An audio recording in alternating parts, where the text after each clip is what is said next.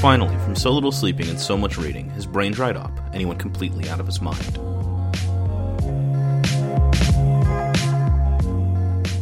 This is Dried Up Brain, and I'm Nate.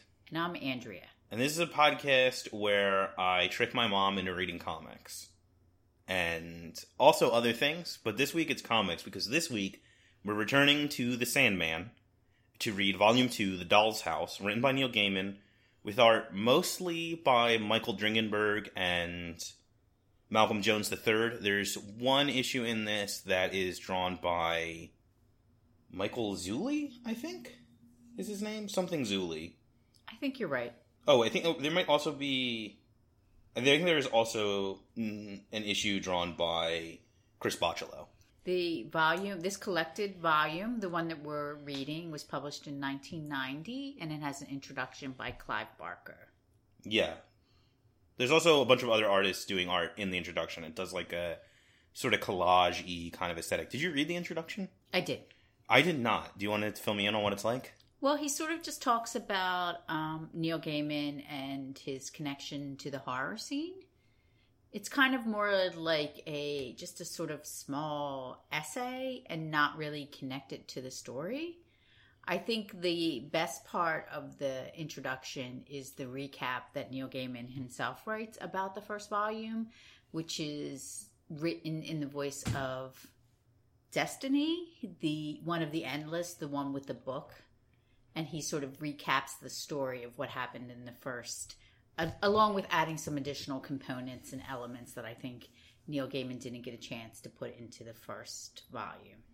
Yeah, that's interesting. We really haven't seen all that much of Destiny yet. I think he's been in one panel, and we've seen his. We see his symbol in this, and he might be referenced once or twice. But of the only, there's two endless that we ha- by the end of this volume we haven't seen at all, or Delirium and Destruction.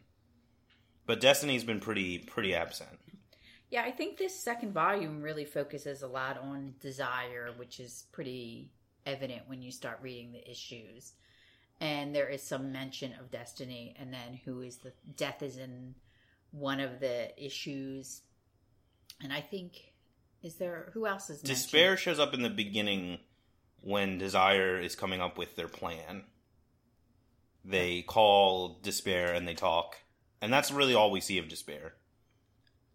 Well, let's get to it. Let's start talking about this uh, jam-packed collection. Yeah. I don't know if this is important, but the first time I read this, I read actually read an older printing of The Doll's House, which originally had The Sound of Her Wings as the first issue. And then later on, they switched it up so that The Sound of Her- Her Wings is the last issue in Preludes and Nocturnes. Do you think thematically it makes sense to put it back in the first volume? I think it makes more sense to have it there because it's kind of it's Dream sort of processing all the stuff he had gone through in that volume and making a decision. I, I think like this this reads better with uh, this first issue. Uh, what is it called? Tales in the Sand being the first one because otherwise we get two issues of like prologue that don't really have anything to do with the Doll's House story before the Doll's House story actually starts. Yeah, I think it makes sense to put it back in the first volume because, first of all, it kind of speaks to the arc of the first volume. But then this, the Doll's House, becomes solely the collected story of the Doll's House, which is pretty much the story of Rose and her grandmother Unity and her mother and their connection to Dream and the dreaming world. Yeah, and this also it's kind of the story of a struggle between dream and desire. Tales of the Sand is the same sort of thing, but Sound of Her Wings doesn't really have anything to do with that or with desire.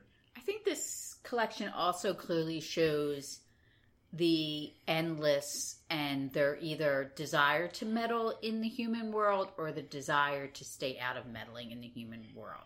It's pretty clear what Dream feels that the role of the endless is and what his sisters Dream and Desire think that their role with the humans is. Well, yeah, by the end of this story, Dream pretty f- like directly lays out his philosophy on that to desire in no uncertain terms. I also think this this collection and all of these issues have some of the greatest imagery of Morpheus in it in the entire series. I mean, he wears some fantastic outfits in in this collection. Well, yeah, okay, so well, let's get into it. So the first story in this, the first issue is issue 9, Tales in the Sand, which is interesting because I think this is well, except for Sound of Her Wings, this is the first issue that's not a horror story, like at all. This is a, a fable and a myth. Yeah, and I think it's it's kind of clever to tell a backstory in the construct of being a myth or an oral story. It's two tribesmen who go into the desert, and the older tribesman, the, the younger tribesman is going through this uh, coming of age, and he tells them this story. Yeah, it kind of lays out in the beginning through the narration a lot of the ideas that Gaiman will continue to explore in Sandman and will explore in all of his other stuff about like stories and the purpose of telling stories and the different purposes behind different kinds of stories and how the context of where and when and who tells a story is important because this is a story told by a man to another man as part of a rite of passage but it acknowledges that this same story or a similar story is told in a different context with a different meaning between the women, and we don't get to see that. We can only sort of guess at what that version of the story might be like. I think it's also it's kind of common in Neil Gaiman's writing and his in in his comics this idea that there's a woman's culture like a secret not even secret or just just kind of different from the experience of men and women combined I mean, we have like the kindly ones, and we have, there's always women doing something different. And I think that's sort of implied that there's something that men don't understand, or there's a myth that could be different from what we would tell a, a young boy coming of age and what a woman would tell another woman. Yeah, I think he definitely kind of buys into this very 80s and 90s new age like Wicca sort of mis- divine feminine thing. Luckily, he's not. He doesn't follow through to where a lot of people who are into that go and get kind of turfy about it. We see lots of characters who. I mean, he tap does- into that who are you know not. You know, cis women. He, I mean, he definitely writes male and female characters that are equally strong and independent and he's not the kind of writer that always falls for this damsel or um, man in distress that needs to be rescued. I mean, a lot of his princesses, especially in the Sleeping Beauty story that he writes, they're sort of self rescuing. Yeah, So- well, actually, I mean, to talk about on, on broader terms, that was like weirdly kind of one of my problems rereading this was just how little agency it feels like Rose has. Yeah, but I mean, it kind of, well, we'll get into it. She kind of does stand up for herself. One of the things I want to talk quickly about in Tales of the Sand is the imagery of that crystal heart. Sure. that the tribesmen find and they talk about you know don't you can't take this home with you throw it back and then it's the sigil of one of the endless but then also it comes back later on in the storytelling with rose when that symbol comes up again in her story Yeah, it's the symbol of desire. Um, let's talk about the actual events of Tales of what is it? I keep saying tales in the sand Tales in the Sand. I keep when I say Tales of Sand, which is not the title at all. So it's this myth about a woman from this sort of this city that exists in like a mythological prehistory dream time kind of zone. She's the queen named Nada. She's the queen of this city, and there's no man that she loves. And she spies this mysterious, handsome, otherworldly figure in the streets below her like castle. And she falls in love with him, and she hunts him down. And it turns out it's a, it's Dream. It's Morpheus, or as he's called in their culture, Kaiku. And she's in love with him, and she confesses her love to him, and but also she's afraid because she realizes that he's one of the endless, and mortals can't love the endless and bad things happen if they do. And he professes his love for her and pursues her, you know, relentlessly, even though she keeps, you know, it, it's a little creepy. But, but also, it's like clear that her problem isn't necessarily that she doesn't like Dream or accept his advances, is that she's afraid of the kind of nebulous consequences. And eventually, she relents and they make love. Her city is destroyed by fire from the heavens, and then she rejects him, and he tells her if she rejects him again, she'll be forced, she'll be punished, she'll be forced to suffer. And she does reject him again, and as we see in the first volume, she's been in hell since then. Right. I think it's also interesting too because in this story, in the depiction, and I don't know if it's a conscious effort from the illustrator because it's being told to another person, but this depiction of Morpheus, he doesn't have his sort of endless kind of persona. He looks just like a regular tribesman. He doesn't have his black hair or or his pale skin, and even when he's talking, he doesn't talk in his bubbles, which are black and white. Wait, does he not talk in the the black bubble? I thought he did, because he he has like reversed color speech bubbles where or they have like a black background and white well, in a lot of the story, he doesn't actually talk. Yeah, well, because it's a narrator. But I think there's right. a couple times where we see his speech and he does talk in the old. Okay. Yeah. Yes. So I think is interesting in the way they draw him physically in this is they latch on to the idea that's brought up when he meets Martian Manhunter in the first volume, where he looks different to people depending on their cultural context for him. So because these are tribesmen in, uh, you know, members of a seemingly fictional tribe in Africa they perceive Dream as being black. And so the normal way, not the normal way, but the, the most common way they depict Dream as being otherworldly in the series is that he has bone white skin. Right. But so, because they don't want to do that for this, they do, the artist, uh, Dringenberg, does some interesting stuff where his face is like constantly swimming in shadow and his like eyes are just kind of these like black pools. And when we the closest we get to seeing his eyes are seeing like stars shining out of them. So it's an interesting like twist on the visual language to still portray him as this like otherworldly and impossible figure without just going back to the standard way of drawing him with the chalk white skin and the the black hair. I think Nadia is one of the first characters we see in the first collection that Morpheus gets angry and he wants revenge and then he tempers himself. Mm-hmm. But I think because Nadia predates that first volume, his wrath is severe. He sends her directly to hell. He does not temper himself. And I think that's one of the things, and it's sort of nodded to in the first collection. He may feel guilty about such an extreme punishment for the rejection that she gives him. Yeah this is like our first glimpse of Dream before his imprisonment.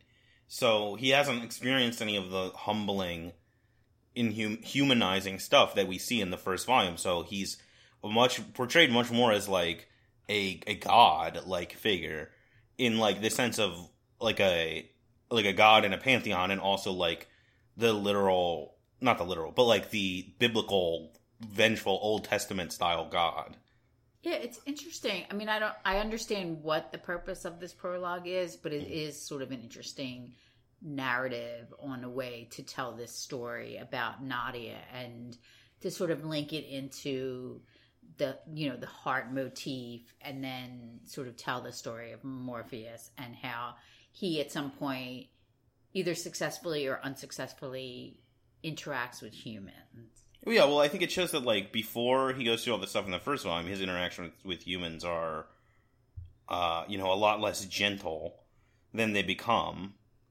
and I think this also helps explain why he says the things he does to Desire at the end of this story about how, you know, we aren't supposed to meddle with the humans. If anything, they meddle with us. I think he this story is what teaches him that.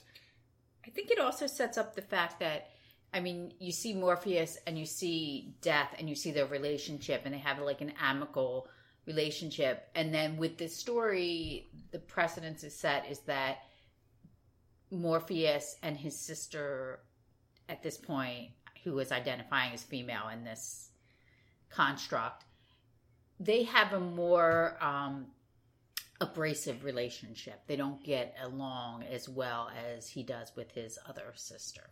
Yeah, there's definitely a, a huge difference between uh, his relationship with Death and his relationship with Desire. I don't know if it's talked about in this volume, but Desire is supposed to be the younger sister. So Death is older than Dream, but Desire is younger. And so I feel like that kind of explains a little bit of their relationship. Well, she definitely seems more mischievous. And she's sort of more. Con- she obviously is more concerned with the goings and the kind of um, the things that humans are doing. She seems more curious about the human world.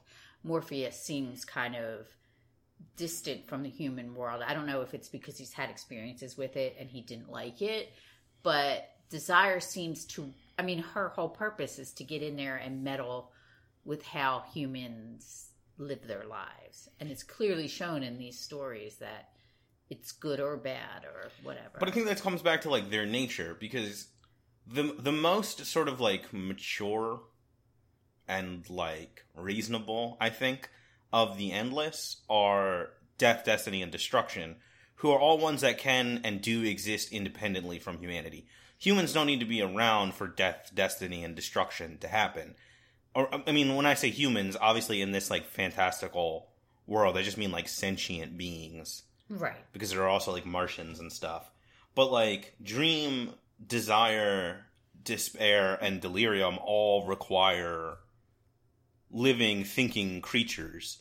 But then you see the difference between desire and dream is like dream relies on the existence of sentient beings, but they come to him. They come to his realm every night. Desire has to move like desire is a force that makes men move. Like it's a motivation. So of course desire is going to end up being a little bit, you know, more petty and more active than the other ones because that's what desire is. Right. So most of this collection deals with Rose Walker and her fa- and her family. So do you want to talk a little bit about what the overarching theme of this collection is? Sure. Um, okay, so the main most of the well yeah, the entire rest of this volume is taken up by a story called The Doll's House. And so the idea is that in the first volume, when Dream is captured and we see the effect that his imprisonment has on the world, one of the people who is affected is this woman or this girl named Unity Kincaid, who falls into a deep sleep that she very rarely awakens from. And we also find in that volume that at some point someone I raped her. So last time when I was like, t- we were talking about 24 hours and I was like trigger warnings all over this thing trigger warnings all over this as well. There's a lot of uh, abuse and violence. That's one of the major themes of this collection, and so we find out that she was she was raped and she had a child while she was sleeping, and in this we find out that this child was adopted and she became this woman named Miranda, who then in turn had two children of her own, a girl named Rose, who's the elder daughter, and a boy named Jed, who is the younger son. And so most of this centers around Rose, who in the first part of the story is called with her mother to London to meet her uh, grandmother, and then is sent to Florida to try and find Jed, who's been missing because he was taken by Rose's father when their family split up. And Jed is a pre existing character from DC Comics. Jed is the young boy sidekick type character to the Sandman superhero character, as we see later on in the story. So we also find out that Rose is a vortex. Mm-hmm. Yeah. So the other driving plot element of this is like in the first volume where uh, Dream finds his regalia missing and he's looking for them. In this, we find out that several of the important dreams and nightmares, four of the major arcana as they're identified, are missing, and they're Brute and Glob, who are also pre existing characters from Sandman, the superhero Sandman, and then also something called Fiddler's Green and someone called the Corinthian. Which is almost like a Flannery O'Connor, a good man is hard to find. There's a murderer on the road. Yeah, yeah. And so Rose goes to Florida. She stays at this uh, boarding house full of all of these interesting characters, and she's looking for her brother. And we find out that her brother is being abused. He's locked in a basement by an abusive couple who adopted them after their father died, and then their grandfather took him in, and the grandfather died, and then he ended up with their like distant aunt and uncle who are abusive, and in his dreams he escapes to the dream world and goes on adventures with Sandman, and those adventures are presented as like a visual parody of the Little Nemo in Dreamland comic strips. And then also there's a serial killer convention going on. Yes. And Rose befriends this dude who's definitely not just G.K. Chesterton named Gilbert who lives in the boarding house and the Corinthian is heading to the area before the serial killer convention because he is this like evil nightmare that Morpheus created to reflect the darkness in humanity, and he's a serial killer with mouths for eyes. Well, let's get back to the vortex. We have that's an important plot point that people need to understand. Uh, What sure. Do is- you understand it?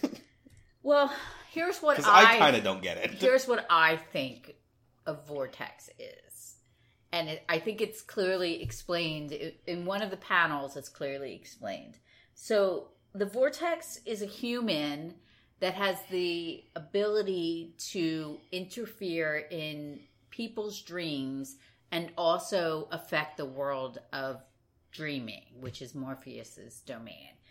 And so Rose in, in one of the episode issues, Rose is dreaming, and all of the people who live in the house are also dreaming. And Rose's dreaming is affecting their dreams, and they're crossing over, or they're, there's a soft barriers between all of the people's dreams.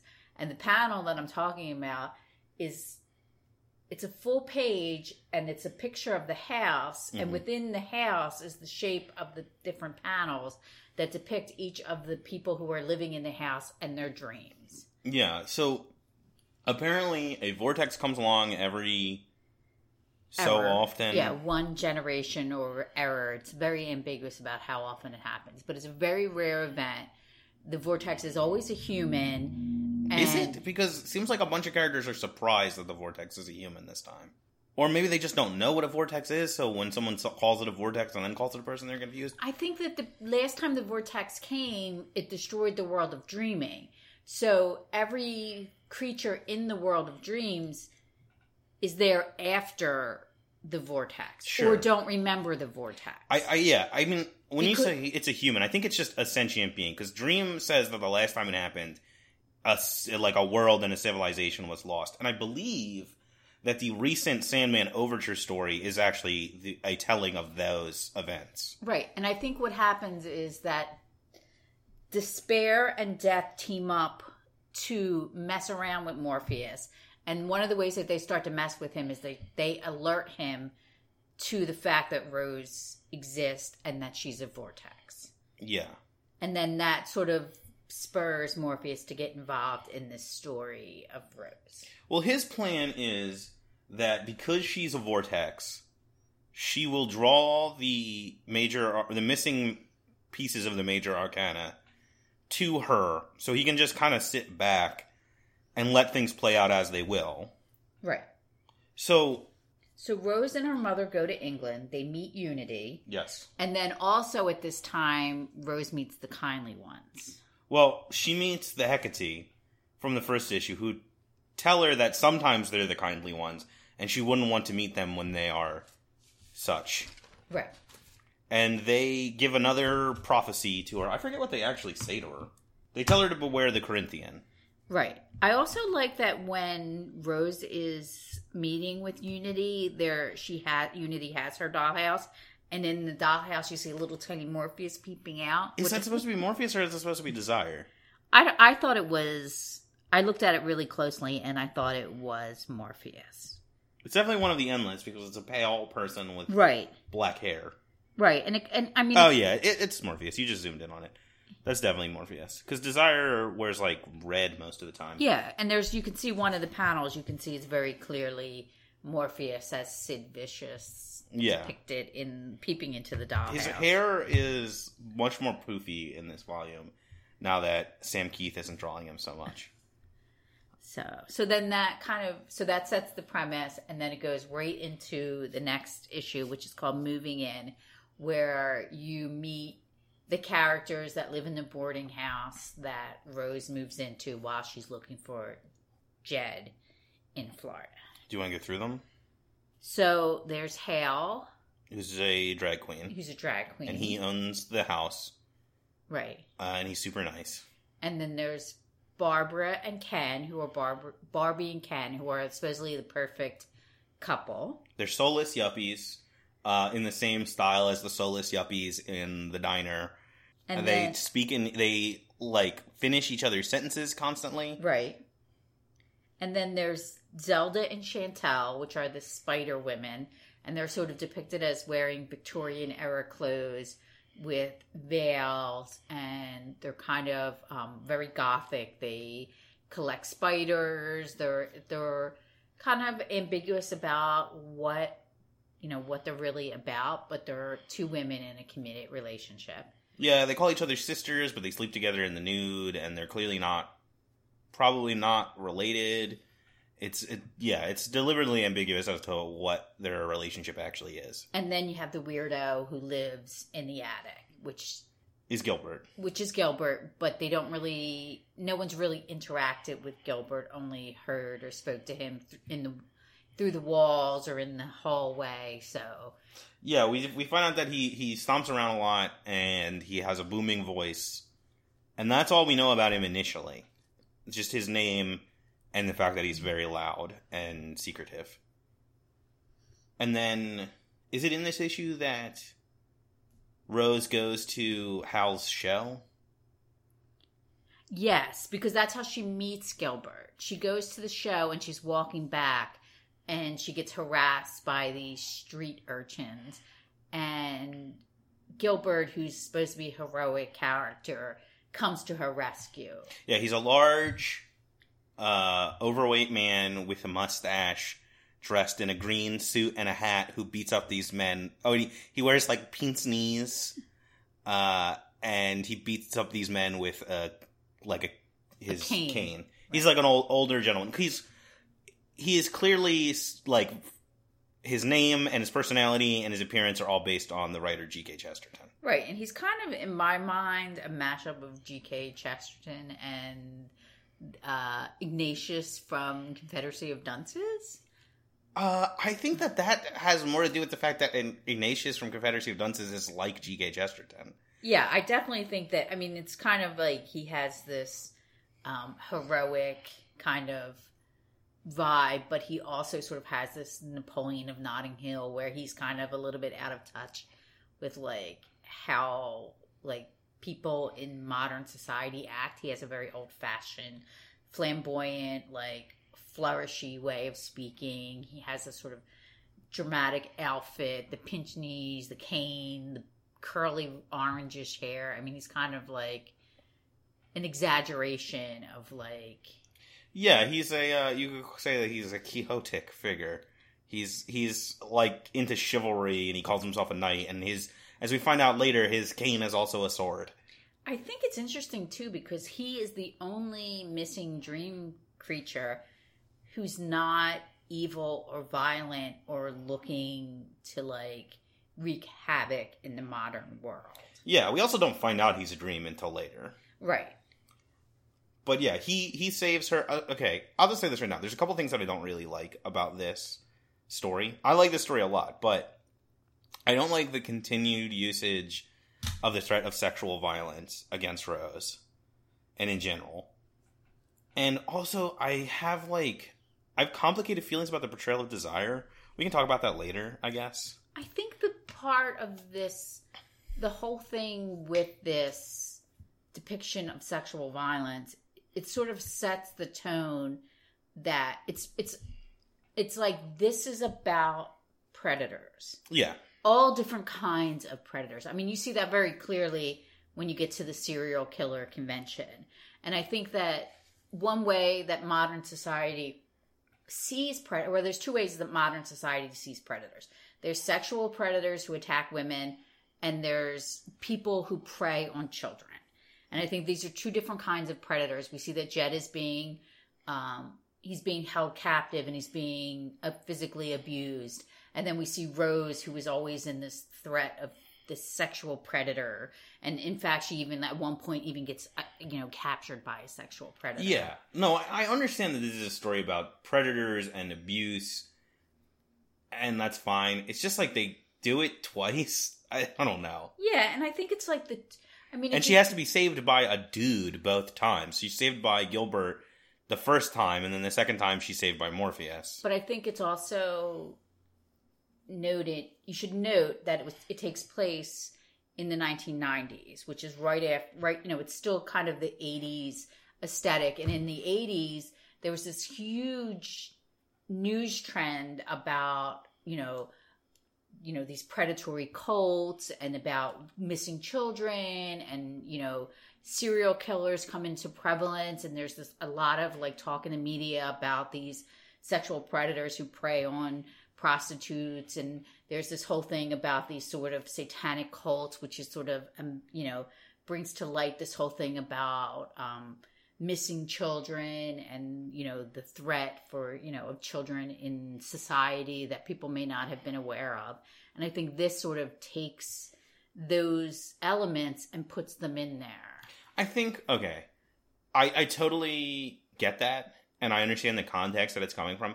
I think the thing, the the reason that I'm reacting to this the way that I am, I mean, it's partially because you know this is over 20 years out from it, and our you know our understanding of these tropes have changed. But it's also like I've read a ton of comics, and this kind of thing becomes a real problem in comics over the next like 20 years out from this story. Now, this isn't the the origin point of it. I think that's probably Watchmen. Eh, But like the idea of like oh, the way to have a character be a threat to a female protagonist is to use sexual violence becomes hugely prevalent and in a lot of really terrible comics. So anytime I see it in a comic, it sort of puts me on edge because like you know, I've read Identity Crisis. Well, I, I understand what you're saying, and all of it is valid. But what I'm saying is not that it has to be taken with a grain of salt or dismissed, but at this time is when people started talking more about the exploitive nature of humans, which we didn't really talk about before that. I mean, there was a whole I mean, at least not in popular culture. yeah, at least not in popular culture. And I I mean, so I don't I'm not justifying the Oh, it doesn't like ruin the book for me. I'm just saying like that's a thing that happens. It's not super cool, but we can move on. But let's talk a little bit about um, our first introduction to Matthew the Raven. And I know that he has a connection to Swamp Thing. Yeah, I don't know it, when that's established, but what we learn about Matthew the Raven in this is that he is a he was a man who died, and he wasn't a great dude, at least not at the end of his life. Does he die in the dream world? Is that what happens to Well, him? so he's supposed to be, or at least he is revealed to be at some point, Matthew Cable, I think his name is, Right. Who's a supporting character from Swamp Thing. He's one of the oldest supporting characters in Swamp Thing. He's been around pretty much since the beginning, and I believe he is asleep when he dies. okay, so in- he ends up in the dream world. Yeah, he he is um he dies in Alan Moore's Swamp Thing run. And I believe he's asleep when he dies. And by the end of his life, he's like made a deal with a demon and done a bunch of really crummy things. crummy is maybe understating it. He he becomes like kind of a villain by the end. He also an alcoholic. Uh so yeah, that's interesting. I think like So he Matthew acts as Morpheus's agent in the in the in the living world, and Yeah. he interacts with the people and he gathers information and he helps Morpheus. I don't know why Morpheus can't just see the things that are happening, but for some reason he needs a picture of Jed and he Well, I think the idea is Morpheus could do this stuff on his own. We've seen Morpheus walk around in the dream in the real world, but he's working on rebuilding the dreaming and stuff. So he needs Matthew to go do this for him because he can't do both at the same time. He his he can only exist, I think, in one world at a given moment.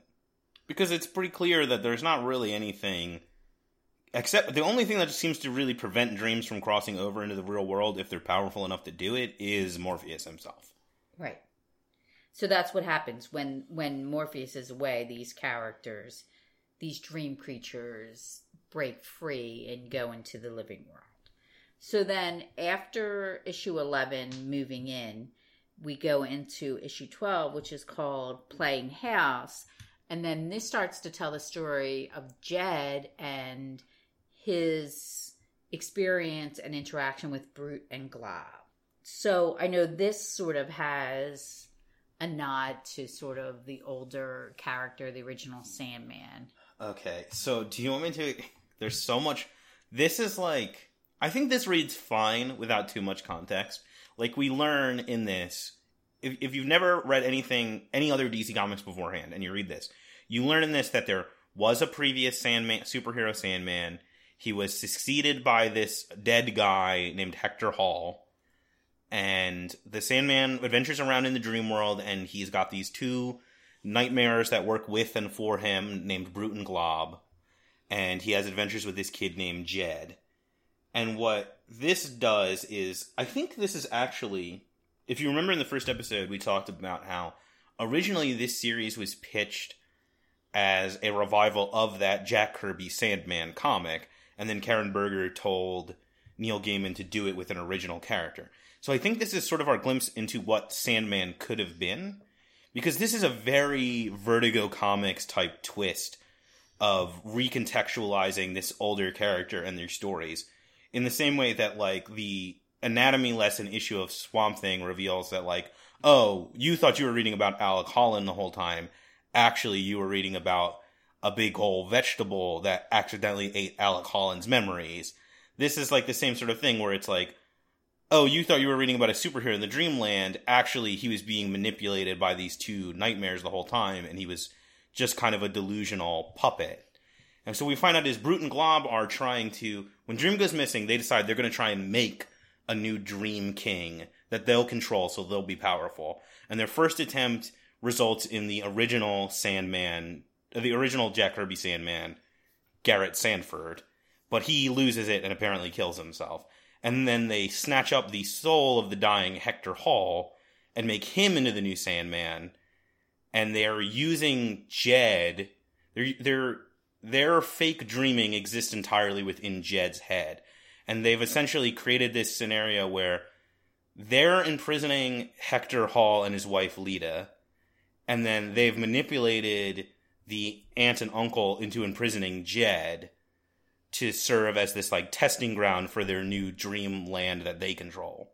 Okay. So Jed in the in the real world is being held captive in a, by his aunt and uncle in this sort of foster care situation where they're getting money to care for him and they're just locking him in the basement. And then in the dream world that Brute and Glob have created, that has Hector and Lyta in it, Jed is having adventures with the original Jack Kirby Sandman. Is that what's happening? Okay. Sort of, yes. Do you want me to explain Hector and Lyta Hall? Well, I think they're. I mean, other than this issue, there's no other mention of Hector Hall. No other Lyta, mention of Hector Hall. Lyta Hall becomes very important. Yes, yes. And in the dream world, she's pregnant. Yeah, and okay. that's where the kind of that's this dream world has been going on in the dream world for years and then Lyta starts to kind of get a little bit self-aware and starts to question why things aren't happening in the dream world. Why is she pregnant for such a long time? Why is her husband obsessed with being the Sandman? You know, what is going on? Okay, here, I'll, I will explain it. So, before Crisis on Infinite Earths, which we've talked about before because, like, the the big story where Hell uh, gets shaken up in the first volume, like that happens during Crisis on Infinite Earths. before that, DC had this thing where their older characters from the Golden Age and like World War II existed on a separate Earth called Earth 2. And then the modern characters, starting with like the Barry Allen Flash of the Silver Age, existed on Earth 1. And at some point in the 80s, this guy, Roy Thomas, who used, well, he used to be like the editor in chief of Marvel, he's kind of Stan Lee's main apprentice. He came over to work for DC, and he's obsessed with Golden Age characters. So he started writing two books for DC that took place on Earth 2. And one was All Star Squadron, which was like just set during World War II and was new stories using those characters in the time period that they're from. But the other one, and the one that's important for this, was a book called Infinity Inc., which was about the next generation of those characters starting their own team. And one of two of those characters were the Fury and the Silver Scarab. And the Silver Scarab is Hector Hall. He's the son of Hawkman and Hawkwoman. And the deal with Hawkman and Hawkwoman is that they're or Hawkgirl, I guess she she's not Hawkwoman yet, but whatever. The mm-hmm. deal with them is that they're constantly being reincarnated, and they have an their enemy is Hath-Set, who's an evil priest who also gets reincarnated, and he basically puts a curse on them that if they have kids, their kid will be born without a soul, and he will become the vessel for this evil force called the Silver Scarab. And that's what happens with Hector Hall. He tries to be a superhero and he gets possessed by evil ancient force. But before that, he gets possessed, he falls in love with the Fury, who is Hippolyta Trevor, who originally, before Crisis on Infinite Earths happened, was the daughter of Wonder Woman. And then Crisis on Infinite Earths happened, and Wonder Woman is taken out. Like they, they were like, "Oh no, Wonder Woman shows up now, so she couldn't have been in World War II." So they retcon in a new character called the Fury, and that's what in this issue when, uh, not in this issue, in this volume when Lyta's like, "Why did I become a bad copy of my mother?" That's who she's talking about and they have a kid. That she becomes pregnant and the kid becomes like the vessel for Hector's goodness and that defeats the silver scarab. And Hector dies but his soul gets taken into the dream world and he becomes the new Sandman. And in Infinity Inc that's presented as like a happy ending. That like Hector was constantly jealous of like this other character called Northwind and he didn't have a soul and he was struggling to live up to his father and he dies in this really tragic way and he's given a chance to be a hero again in this dream world as the Sandman, and he brings his wife to come live with him in the dream world. And then that is recontextualized in this as being this sort of tragic, weird thing where they get manipulated by Brute and Glob. I like how at one point Morpheus kind of gets disgusted with the whole situation and he says, This has been amusing, little ghost.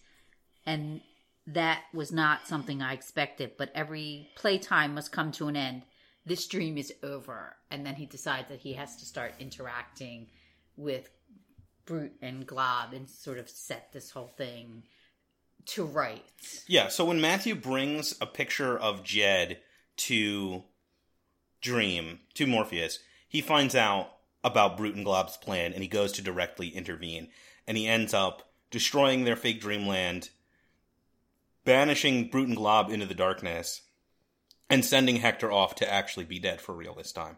Except he's not, because he definitely comes back later and gets to be Dr. Fate. And also, he's reborn as a baby and instantly ages up into being an old man. But it's not, fucking wild. But this doesn't happen No, no, no, no, it doesn't. I'm just like. Okay, so then in Sandman.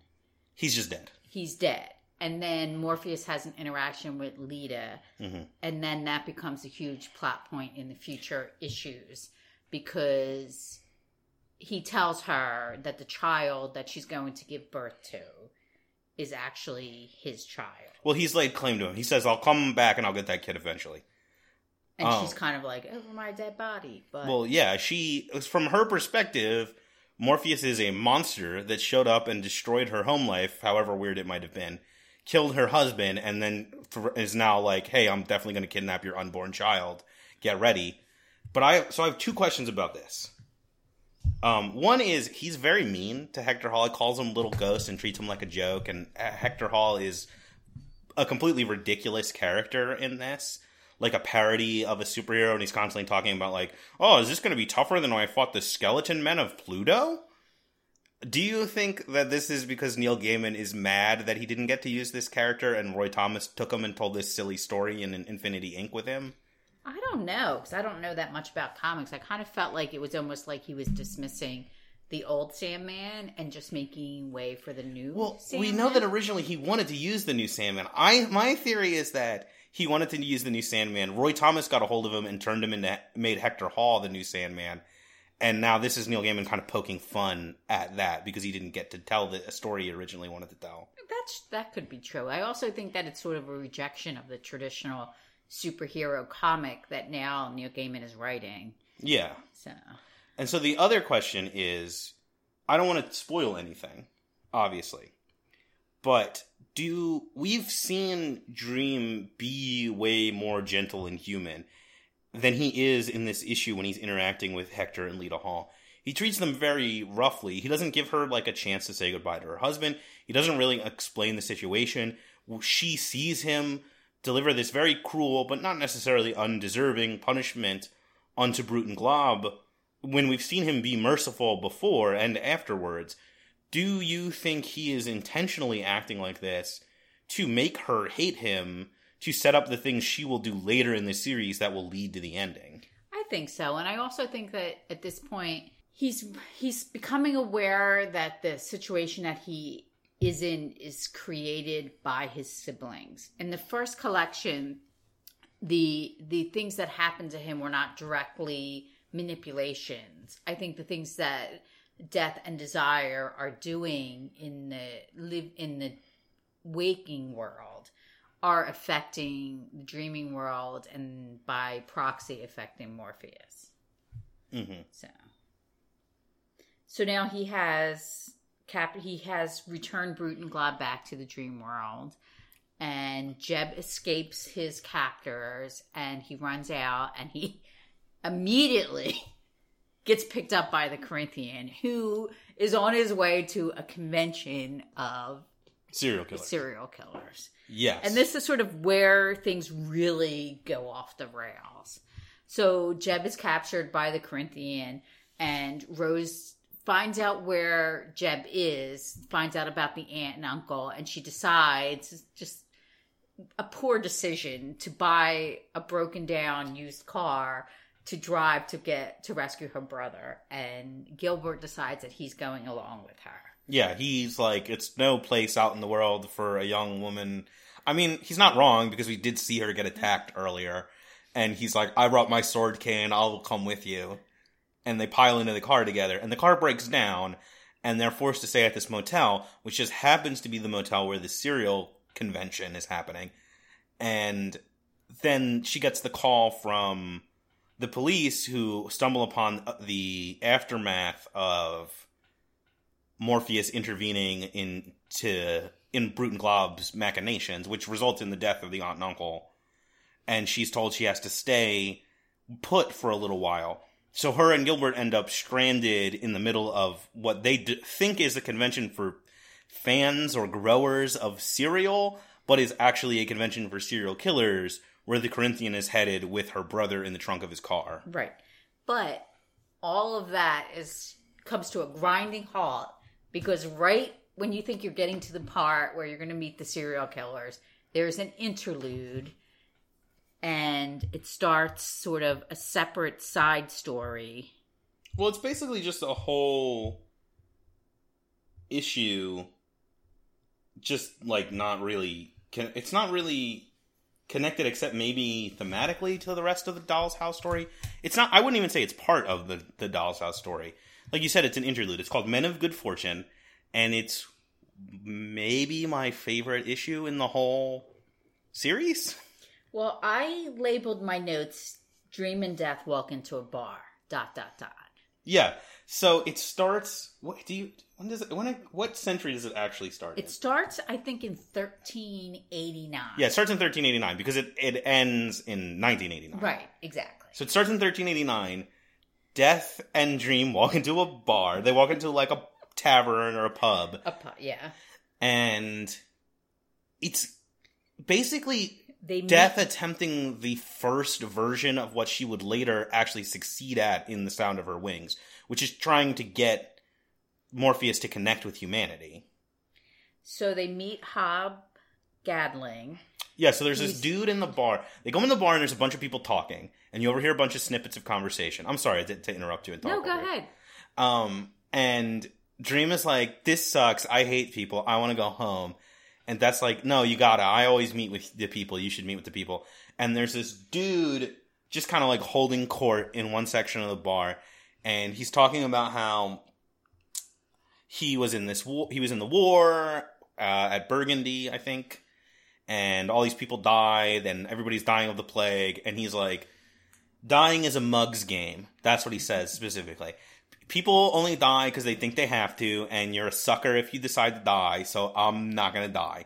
And this intrigues Dream, and Death is like, okay, you know, if you're gonna stay here and talk to this guy, I'm gonna peace out. And she leaves, and Dream and this guy, who turns out to be named Hob Gadling, have like a short conversation where they basically agree to meet in this bar in a hundred years. And then it immediately cuts to a hundred years later, and it's the same bar, and Hob Gadling is still alive and he meets up with Dream, and he's like, "Yeah, living rocks. I'm gonna keep living. Uh, I got no desire to die." And we just get like we jump or- forward hundred years at a time to each of their meetings to see how life in the world has changed. We see, you know, Hob gets everything he wants at one point. He has like money and a wife and a kid, and then they all die, and he becomes destitute and bitter, but he still doesn't want to die and then at one point he becomes rich from the slave trade which and morpheus is like uh that's really bad. Don't do don't do that. Don't sell slaves. And then the next time they meet up he's like yeah you were right about the slave thing. It's really bad. I'm not going to do that. At one point they get accosted by johanna constantine which implies that the constantines are like a lineage of shitty people who also know about the occult and that could because Gadling references the fact that he had met a Jack Constantine who had been killed by night walkers. I think they're vampires, is what he's talking about in a cemetery. I actually think this might be a direct reference to a Garth Ennis issue of Hellblazer. I'd have to check, but she tells them that they their meetings have created this myth that every hundred years in this tavern, the wandering Jew and the devil meet and have a conversation. Right, and the response is, "I'm not Jewish, and I'm not the devil." Yeah. so, but I think it's one I love. This is the one that I loved. All the different variations of Morpheus, how he changed over the years, and the different costumes that he wore. I thought that was really great, and I also thought it had a lot of political and literary and historical references. You meet a lot of famous characters. Shakespeare is in it at one point and they talk about um, Marlowe and they talk about poetry and there's a lot of historical references, which I think is sort of a a good way, like a nice overview of the time. But I think the main purpose of this story is for well, I there could be two reasons. One, it shows Morpheus that humans are not all bad and that there's a purpose for interacting with them but i think it's also for morpheus to make a friend Well, yeah. Well, I think the the what this story does is so what the Tales in the Sand. She gives us like a portrait of pre capture Morpheus and how and what he's like then and how sort of inhuman he can be. And this story, we see him, you know, having these relatively pleasant interactions with this guy over time. But the big, like the, not the big, but like, I think the crux of this story is this moment in 1889 where Hob Gadling says that he thinks that the reason Morpheus shows up to this every hundred years is because he's lonely and he needs a friend and they're friends. And Morpheus freaks out and he's like, I'm one of the endless, I'm super powerful, I don't need a friend who's a human or any friends at all, and shut up and I hate you. And Hob is like, if you come, I'm going to be here in 100 years. And if you're here too, it's because we're friends. And he shows up at the end and he, he's like, hey, buddy, we're friends. Let's hang out. It's the 80s. And I think that, like, he, we, it sure, oh man, I totally did a word salad. It shows us how much he's changed over the volumes. This is like an issue that specifically, so we see what Morpheus was like before volume one, and this is a highlight of how much he's changed since then. How much more he's connected with humanity and with himself and like he's not so much a lonely sad sack like he was in the sound of her wings he's got a friend that he wants to hang out with and he's willing to call his friend But I think also it's, I mean, Hob, no matter what happens to him, you know, he gets the pox and his family dies. He's still, every time Morpheus asks him, Do you want to live another hundred years? He says, Yes, of course I do. There's so many things that I haven't done yet. He's always sort of optimistic about living. And I think that sort of shows that Morpheus, that there's sort of maybe like a positive reason to interact with humans. yeah it's this this issue becomes very interesting once we get to the end of the series and we've learned about a big choice that morpheus makes and i'm not going to get into it and we could talk about it again when that happens but yeah i mean he's a portrayal of like how you can be immortal and be cool with it he's a lot like death in a way Yeah. But I mean, to get back to Lady Constantine, I think she is just as. I mean, maybe it's a lineage of bumbling supernatural detectives because she's just as clueless. Because there is another person who has almost like immortality that's briefly mentioned in the story. She never picks up on it. do you know who that is Who is it? It's our boy, Etrigan the Demon. It's Jason Blood, his human vessel. That's like a thing that comes up in the Jack Kirby Demon comics is that he does the Hob Gadling thing where he constantly changes his identity and will leave town and come back as his own son. That's who they're referencing in that. But yeah, DC comics are full of immortal characters. There's also the Phantom Stranger, who is literally supposed to be the Wandering Jew, who I think he shows up later on in Sandman. I could be wrong about that. But I like this story a lot too, and I think it sets this because it happens in other in future volumes. There's these sort of interlude stories that are standalone stories that are peripherally connected to the dream world, and they're sort of like their tales, their narratives, they're sort of palate cleansers. Because I mean, you're reading this story about Morpheus making a friend, and then the next issue, you're like, okay, let's meet these serial killers. And then you're kind of like, oh, this is not a heartwarming story of Morpheus befriending, you know, his lifelong bestie or whatever. Yeah, but those are the all of those side stories are my favorite parts of the series. I love this. I love this issue so much, and I just want to see him hang out with Hob. I would read eight hundred years of them hanging out.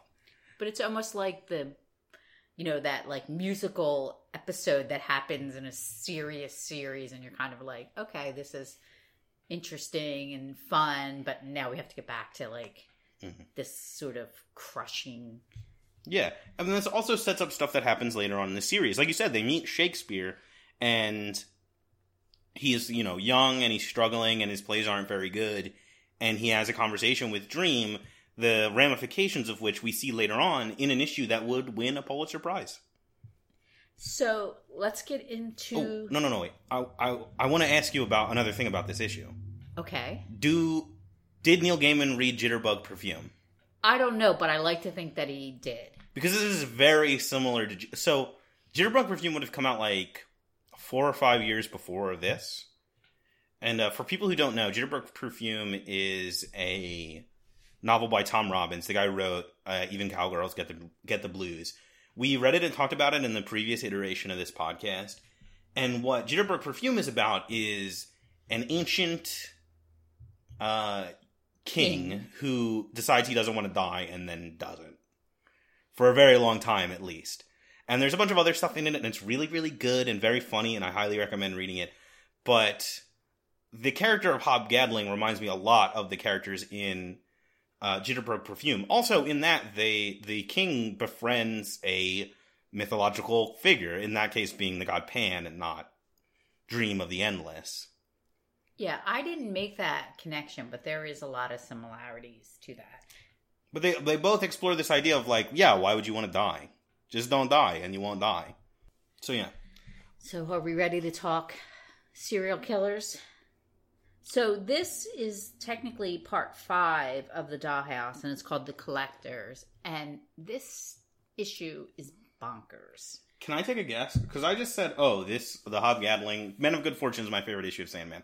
Can, is this your favorite issue of Sandman? is definitely the most um, late 80s, early 90s punk rock issue of the Sandman that you could even get. And I think it's sort of seeing him at the end of the Men of Good Fortune, where he looks a lot like Sid Vicious. hmm And then you go right into this kind of like story about these serial killers who are having a convention and like in my mind some kind of you know part of abandoned you know uneventful part of americana and they're at this sort of rundown hotel and they're having this convention It's like Central Florida, I think, is where they're supposed to be. Which is like, yeah, that's where you'd have a serial killer convention. If it's not in the Northwest, which would be, or the Midwest, which would be really on the nose. But I mean, even you know, when you get to the title page and it's all sort of these black and white, it's very sort of zine looking with all of these cutouts of black and white images.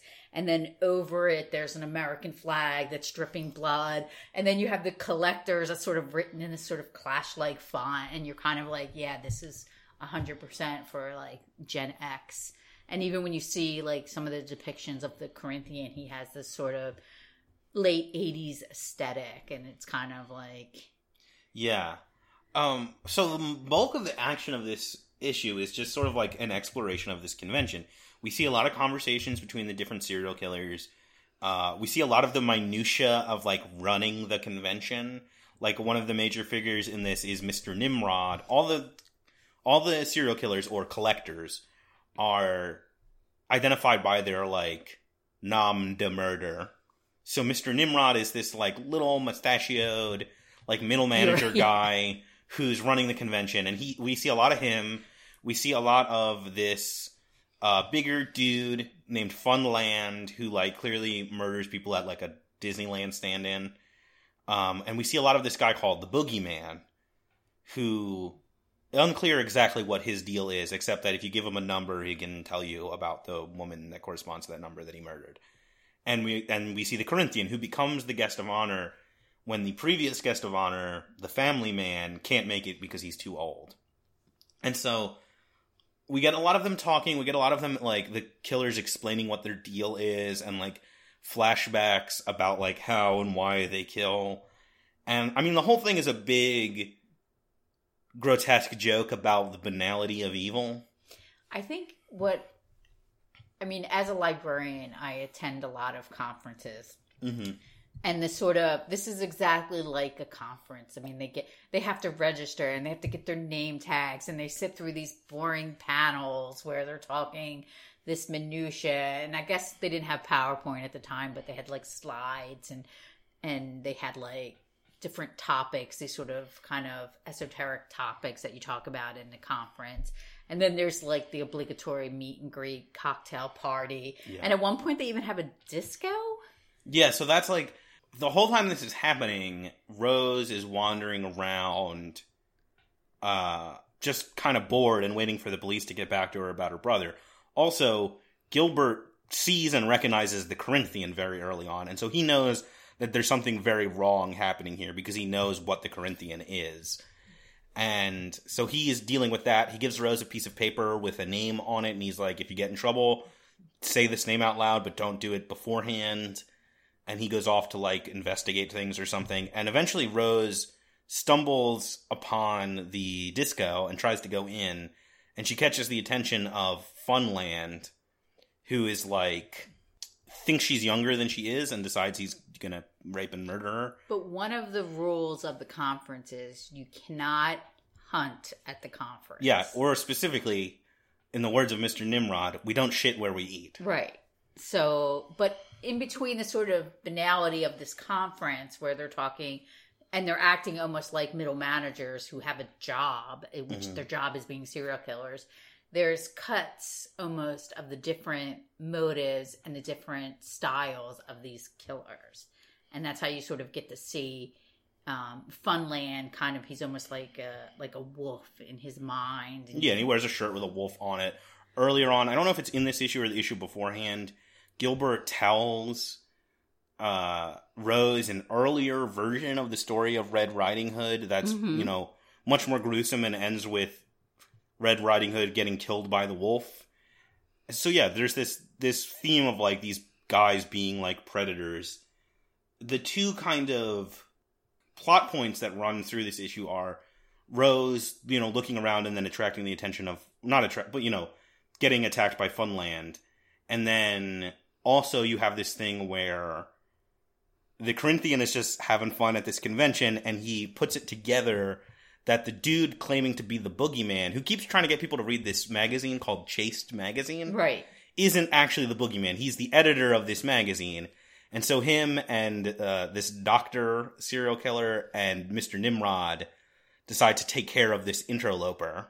And they take him, they knock him out and take him in the Corinthians' car out into like the glades or something. And they string him up and take turns murdering him. And that's where we get the Corinthians sort of like philosophy.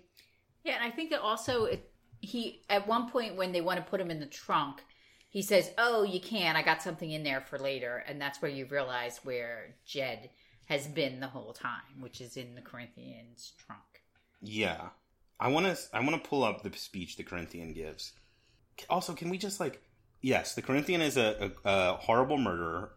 But does he not look a lot like Denis Leary in this with this Denis actual- Leary, maybe he. Um, he's. like a young Denis Leary from the like eighties? I think he looks like. mm, I don't know. That's not. There's definitely somebody that I thought he looked like, but it's not. Maybe Sting. Nah, I don't think he's that. But he's so he's got like he's got like um hair that's long on top and short on the sides, and it's like slicked back blonde hair, and he wears a tight tank shirt tucked into black pants with a belt, and he has these like reflective John Lennon sunglasses that he wears because his eyes are mouths with sharp teeth. He's um disturbingly hot. and he also says, "I have a thing for eyes." Yeah, he's, well, that's his thing. That's what he collects is eyeballs. He takes people's eyeballs. There's a part where he talks about the feeling of somebody's eyeball popping under the teeth in his eyes. He's uh awful and evil and grotesque, but he's really fucking cool. He's one of the coolest characters in this.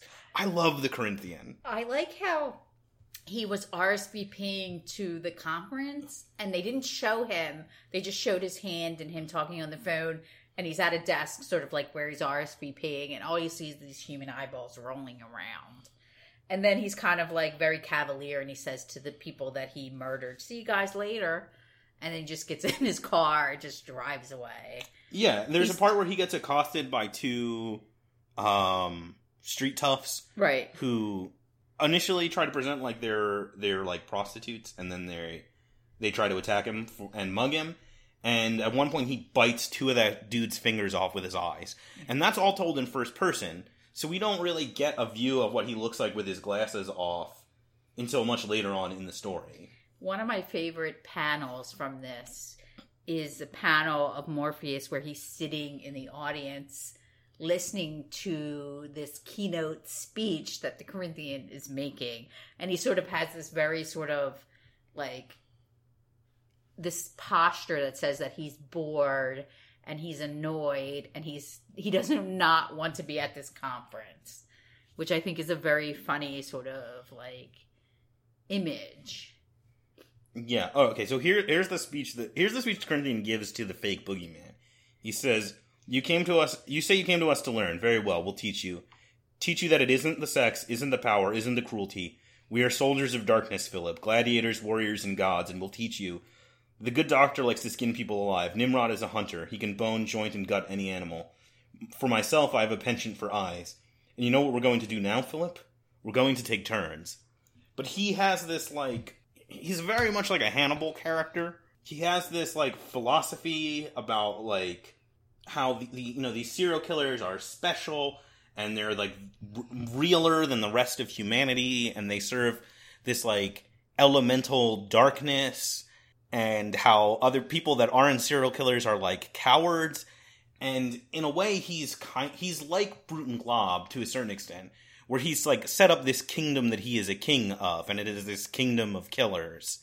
And when Morpheus like has his final confrontation with him he sort of takes that down and is like no you're just like a coward and a sadist and none of this is like important or good what you've been doing. You're just cruel I always think that the Corinthian is almost well, he's like a thrill killer, but he's almost like a David Lynch character. Like he's that sort of comment on like America and our like complacency and how you know things like evil like this can grow without us even caring or we're so jaded about things like this that we don't really even pay attention to it. Yeah, he would not be out of place in like Lost Highway. And there's really he's he's also pretty similar to Bob from Twin Peaks or like honestly um in Twin Peaks the revival Mr. C reminded me a lot of the Corinthian. He's a little less wordy than the Corinthian. The Corinthian is like very pompous. I like at the part where the Corinthian is giving his speech and and it's kind of like a conference and somebody's droning on and they're trying to be motivational but the crowd is tired and the conference has been going on too long. And then Morpheus is almost like those people that like stand up in the conference and say, "I have a question." and it's actually more of a comment or i have a question it's actually three questions in one and he starts interacting with the corinthian and he starts berating him for being like a letdown to him because he's had this idea that as a dream creature he had these expectations of the corinthian and even as spectacular a killer as the corinthian is he's still a disappointment to morpheus Well, yeah. So the the, the Corinthian is as his keynote speech is giving a a bigger, more dramatic version of the speech he gives to the boogeyman, and he says, "We are gladiators, and we are soldiers of fortune, and we are swashbucklers and heroes and kings of the night. We are the living, and that's a triumph, our triumph, and our glory." And then. Dream just says, "You disappoint me, Corinthian," from Right. the audience, and gets up and starts berating him. But then he also, so at that point, he enrages the Corinthian. He rips off his glasses, and there's this fight. And then Morpheus sort of just unhinges and just lets it go at the Corinthian, and pretty much just destroys him to like dust, and picks up his skull and his like little, little tiny skull. It's also interesting because he's kind of in this speech. I think you could read Morpheus' speech to the Corinthian as being like a takedown of slasher movies. Like, Yeah. it's clear that Neil Gaiman has this preference for this older, more gothic style of horror, which he explores a lot in Preludes and Nocturnes. And he's what he says to the Corinthian is what Dream says to the Corinthian is, uh, "You were my masterpiece, or so I thought. A nightmare created to be the darkness and the fear of darkness in every human heart. A black mirror made to reflect everything about itself that humanity will not confront. But look at you, forty years walking the earth, honing yourself, infecting others with your joy of death. And what have you given them? What have you wrought, Corinthian? Nothing. Just something for el- just something else for people to be scared of. That's all. You told them there are bad people out there, and they've known that all along." I think this is my favorite line, which is related to that, is when he says, The next time I make you, you shall not be so flawed and petty, little dream. But I think also the way he treats the Corinthian is very similar to the way that he treats Lyta Hall. Yeah, So he's kind of like admonishing them for being themselves. I guess. But it's also they all both end up later on in the series serving a purpose for him. So I wonder if this is also intentional that he's putting on a show for the Corinthian so that later on he will do what he wants him to do. So I don't think we're very clear at this point, but the how that Morpheus ends up at the conference is that when Rose is being attacked, she calls his name and he shows up. Yeah, she's being attacked by Funland in her hotel room, and she calls out to Morpheus, who shows up, and he puts Funland in a dream, and he treats Funland a lot like how he treats Doctor Dee. Right. where he, I think there's this thing where Morpheus has a certain level of like mercy for the most awful people if they're if they're awful not because of like an active choice on their part. Funland and Dr. Dee are both sick and they're driven by impulses and compulsions they can't control. Brute and Glob and the Corinthian all could not do this, but they choose to because they're shitty people. And so they don't get his mercy. He just you know, unmakes them or banishes them to darkness. So at the end of the issue, Fiddler finds Jed, and he's, uh, I don't know if he's in a coma or he's in a dream state. and he gives Jed to Rose. It's it's Gilbert. Yeah, he he finds Jed in the Corinthian's trunk and he returns him to Rose. I think he's just in a mundane coma because he's he was clearly like awake at some point because Gilbert heard him sobbing and he's making noises from the trunk. He's just been like you know, beaten and deprived of food and water and trapped in the trunk of a car for several days. So, of course, he would excuse suffer some ill effects from that. I also think it's important to mention that the title, The Collectors, I, I believe is a reference to the novel, John Fowles' novel, his 1963 novel about the it's set it's take place in England and it's about a bureaucratic clerk who the first part of the novel is he's obsessed with butterflies and the second part which is told from the point of view of his victim it turns out that he is like a predator and a potential killer. And i think that's a reference to i think this the, the collectors is a reference to that book no it definitely is because they bring that book up in right. this issue one of the things i think the boogeyman talks about it with funland maybe he, he brings up the collector and then he tells people to read his magazine yeah, that um that book's real disturbing. I've never actually read it, but apparently it was in real life an inspiration to at least one serial killer, that being the Toy Box Killer, who's one of the most disturbing ones I've ever read about. Right, right, and I think I I definitely think that that was in Neil Gaiman's mind when he wrote this one. Yeah. So, yeah, that that that's an interesting issue. I mean, it's it's violent, it's kind of graphic, it's very provocative and like you said, trigger warnings all over the place. But I think it fits thematically right in the middle of the stories, which is what we talked about last time. And I think you even said that if you think that you're not going to be made uncomfortable by what goes on in the Sandman, and then you're looking at the wrong. I think this is probably the height of it. I don't think it gets more disturbing than this after this. I mean, honestly, I think 24 hours is a more disturbing issue than anything that actually happens in I think this is a counterpoint to that. I think it's yeah. it's kind of the same thing. Like, you know, the Corinthian is almost like John Dee, He's creating this chaos, this horror and because I mean, he's the dream creature that sort of in some way the inspiration for all of these killers. I think it's also important to note that when Gilbert gives Rose that piece of paper with Morpheus's name on it, where it's almost like a Beetlejuice thing where she has to say it. And yeah. then he realizes that he has now alerted Morpheus to him. And that's how we start to figure out that Gilbert is the fourth and final dream creature.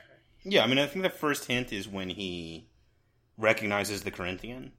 But yeah, I mean, Gilbert is like, Gilbert's great. He's genuinely one of my favorite characters in the series and yeah, he's like heroic. He he makes a knowing sacrifice when he gives that paper to Rose because he knows if Dream shows up, then he'll have to give up his humanity and go back to the dreaming.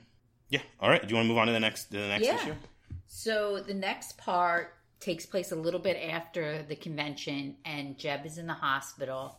Jed is in the hospital, and Rose goes back to the boarding house, and she lets Hal asks how things are going and she sort of gives him an update about how her brother is doing and she says you know she's tired and she wants to go to sleep and i think this is when the plot moves into more about rose and the vortex and rose's family history especially dealing with the dream world and with morpheus well yeah and so, the endless well so the bulk of this issue is exploring the dreams of each of the residents Gilbert's not there because he's gone to sit by Jed's bedside and wait for Morpheus. Right.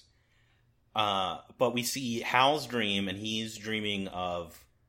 We see a we see like three different versions of Hal's dream, because his, the first time he's dreaming, he's visited by all of these um, glamorous women from popular culture who are going to share some kind of secret with him that he doesn't learn until he wakes up and then his next dream is Dorothy from The Wizard of Oz continually peeling off her face, and she, she's like the the Wicked Witch, and she's a man, and she's all these different people.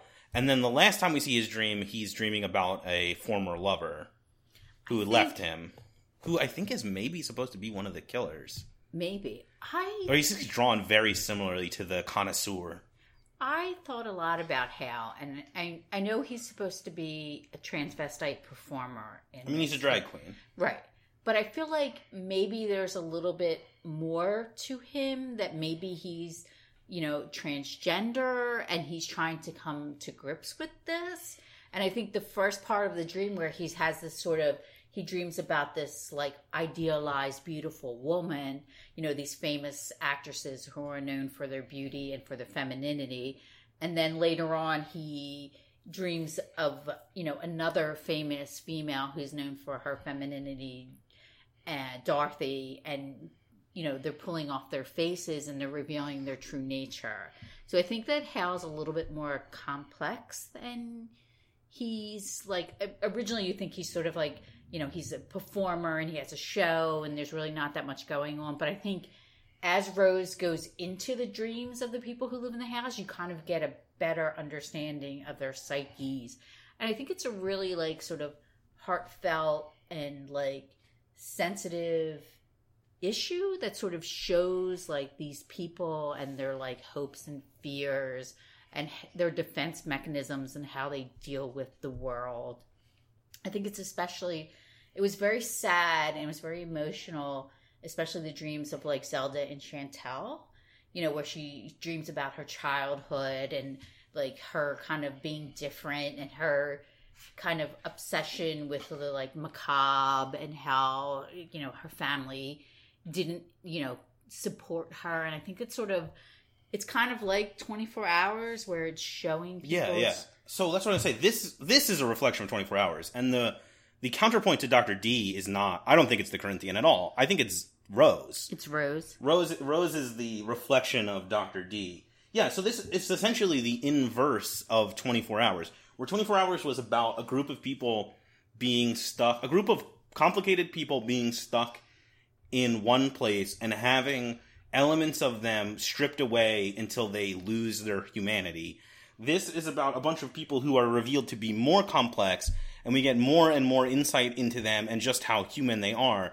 And 24 Hours was about like forcing people together and then alienating them from each other. This is about trying to establish a connection between people and sort of overstepping in, in both ways. Like Dr. Dee oversteps his bounds with the people maliciously and abuses them. Rose oversteps her boundaries from a place of you know, concern and altruism, and she's trying to do the right thing. She just doesn't fully understand the situation and what she's doing. But yeah, I was going to say, I think the thing with Hal is there's no definitive statement is made, but it's clear that he has struggles with concepts of like identity and acceptance and like his relationship to his masculinity and his femininity and what that means for who he is as a person. I don't like I don't know if this is supposed to be us being like, oh, Hal's an egg and he doesn't realize that he's that you know he would be more comfortable identifying as a woman or not. But it's definitely clear that like as it's presented earlier, there's a clear distinction between Hal and his performing identity of Miss Dolly, and his dreams reveal that that's actually much more. The boundaries are softer, and it's a much more complicated situation, and that's how it is for everyone. Barbie and Ken are portrayed as being essentially one unit in the waking world, whereas in the dreams, they clearly have very different concerns. Ken has uh, lots of anxieties about sex and money and power, and his dreams are these incomprehensible techno nightmares with people with distorted faces and like everyone talks in the text from like a calculator or a cash, cash register Whereas Barbie's dreams, which become very important later on in the series in a game of you, are these sort of escapist, mm, like fantasy stories where she's clearly like, you know, looking for something. Ken is tortured by the reality he lives in, and Barbie is like rejecting it, at least in her dreams. And we see that there are, you know, very different people. The same thing with Zelda and Chantal, who are again sort of presented as like a unit, and their dreams are very different uh, Chantal's dreams are all about like language. She's in love with a sentence, and like she's clearly. I don't really understand her dreams all that much. Zelda's are much more straightforward. They're clearly about like her childhood and feeling alienated and disconnected and reveling in the connection that she feels to Chantal. I think I think you're right. I think all of the residents of the boarding house in some way are dealing with the sort of complex nature of identity. Yeah. And I think that Zelda and Chantal, one is more comfortable and accepting of who she is, and that's the one who's in love with the sentences. And the other one is dealing with the sort of complicated residue of a difficult childhood. Yeah, I think the difference is Chantal knows who she is, but not what she wants. And Zelda knows what she wants, which is Chantal, but doesn't know who she is. Which is why she like is comfortable with this the way that they present themselves in the daytime where they both have sort of relinquished their individual identities to become this collective identity of the spider women. Yeah. Whereas it's like and all that spider woman stuff is present in Zelda's dreams, which are these like weird gothic cartoons, essentially. Whereas in Chantal's dreams, she's not dressed like that at all. They're all bright and like happening in like a white void, essentially. And I think just to get back to Barbie, I think her dreams, which are depicted as the sort of high fantasy, it's it's interesting that she's referred to in her own dreams as Barbara. So she kind of takes back her identity and separates herself from Ken. And I really like I like Martin Tenbones. Yeah, Martin Tenbones is great. I yeah, and I think like I I think he is great, but I think Ken is almost like this sort of personification of like this 80s businessman where greed is good and it's almost like American Psycho where he's sort of driven to be like this kind of like stockbroker and he's obsessed with technology and money and the stock market. And then on the flip side, Barbie has this sort of fantasy world where it's almost like a feminist high fantasy story where she's the hero and she's the person that saves other people. And I kind of felt like that was like an interesting sort of like reflection of the culture of the time where, you know, it was supposed to be like we're all supposed to be really successful business people and Barbie was kind of like rejecting that because she wants to be a princess and she wants to I don't know what Martin is. Is he he's a cat? He's a cat creature. He's like a big he's like a big fluffy cat that kind of looks like an old man. Um yeah, and she's struggling against some force called the cuckoo, which we will later learn what that right. is when Barbie comes back. Um or but Barbara. She, but she ends up just at the end of the story she ends up leaving Ken because she realizes that their their paths are no longer aligned. And I guess this dream has awakened in her consciousness the fact that she doesn't want to be a yuppie or whatever she is with Ken. Yeah, I think Ken and Barbie are kind of like a second shot at exploring the same sort of the same ideas that we see with the yuppie couple in the diner, but they're not awful people the way that the people in the diner are. But so, he, Ken is definitely the least developed of all of the people whose dreams we see. Because his dreams are the most abstract. And it's clear that it's just something about money and power and sex and the mixed up, muddled up relationship between those three things. But I think what happens is when Rose starts dreaming and the other people in the house are dreaming, and there's this sort of mix up. This is where the vortex starts. And this is when Morpheus says, okay, enough of this. And he goes and he snatches Rose out of the waking world and takes her to the dream world. Yeah, so the boundaries between all the dreams become softer for Rose. And she comes to this understanding, or at least she comes to this conclusion, that from how she sees it, what these people all need is like connection to each other and to support each other and to come to some sort of understanding. And so she dissolves the barriers between their dreams and creates this chaotic shared dream realm. And this is our first glimpse into what the vortex does, which is like on a grander scale, the vortex does this to everyone, and it essentially destroys the boundaries between the individual. But do you think that Rose is conscious that she's doing this? I kind of got the impression that she didn't know she was herself dreaming and thought that what she was doing was part of the dreaming. I don't think she fully understands that what she's what is happening is actually happening, but she definitely makes the decision to start connecting all the people in the house. Like I I think she makes an this is when she does have agency and her active choice is to try and connect everyone and it's a noble endeavor. It just turns out to be you know, misguided. If people are going to connect, they got to connect when they're awake. So then the issue ends with Matthew and Gilbert having a conversation, and he cues him into the fact, Matthew cues him into the fact that Rose is impacting the dream world and Morpheus wants to kill her. Yeah. And then I guess Gilbert realizes that this has to be done to protect the dream world. But he's still going to try and stop it because Right. he's a good dude. Well, he has a he yes, his imperative is to be heroic. Yeah. So So he goes back, willingly goes back to the dreaming with Matthew to try and intervene between Dream and Rose to try and save Rose. And that's the end of the issue. And the next issue picks up with Rose being like, You're gonna kill me? I so this is part seven and it's called Lost Hearts, which Yeah. is you know, it makes a lot of sense. I like this um in the beginning, the first panel when Morpheus sort of has this long you know, he's bare chested and he has this long flowing robe. Yeah. And she also has a flowing robe, but hers is white and his is black. And they have this sort of intellectual showdown in the dream world. Yeah, and this is where he explains to her the consequences of the vortex and what has happened before when a vortex was allowed to develop unchecked and you know that he has to kill her. Gilbert shows up to intervene and i don't know if it's in this issue or the previous one where we find out that he unlike the other dreams we've met he was not like a dream entity. He was a place. He was fiddler's green this sort of idealized you know, Big Rock Candy Mountain sort of like perfect dream world that we're all trying to get to or that we all retreat to when we're, you know, need a place of like comfort and serenity.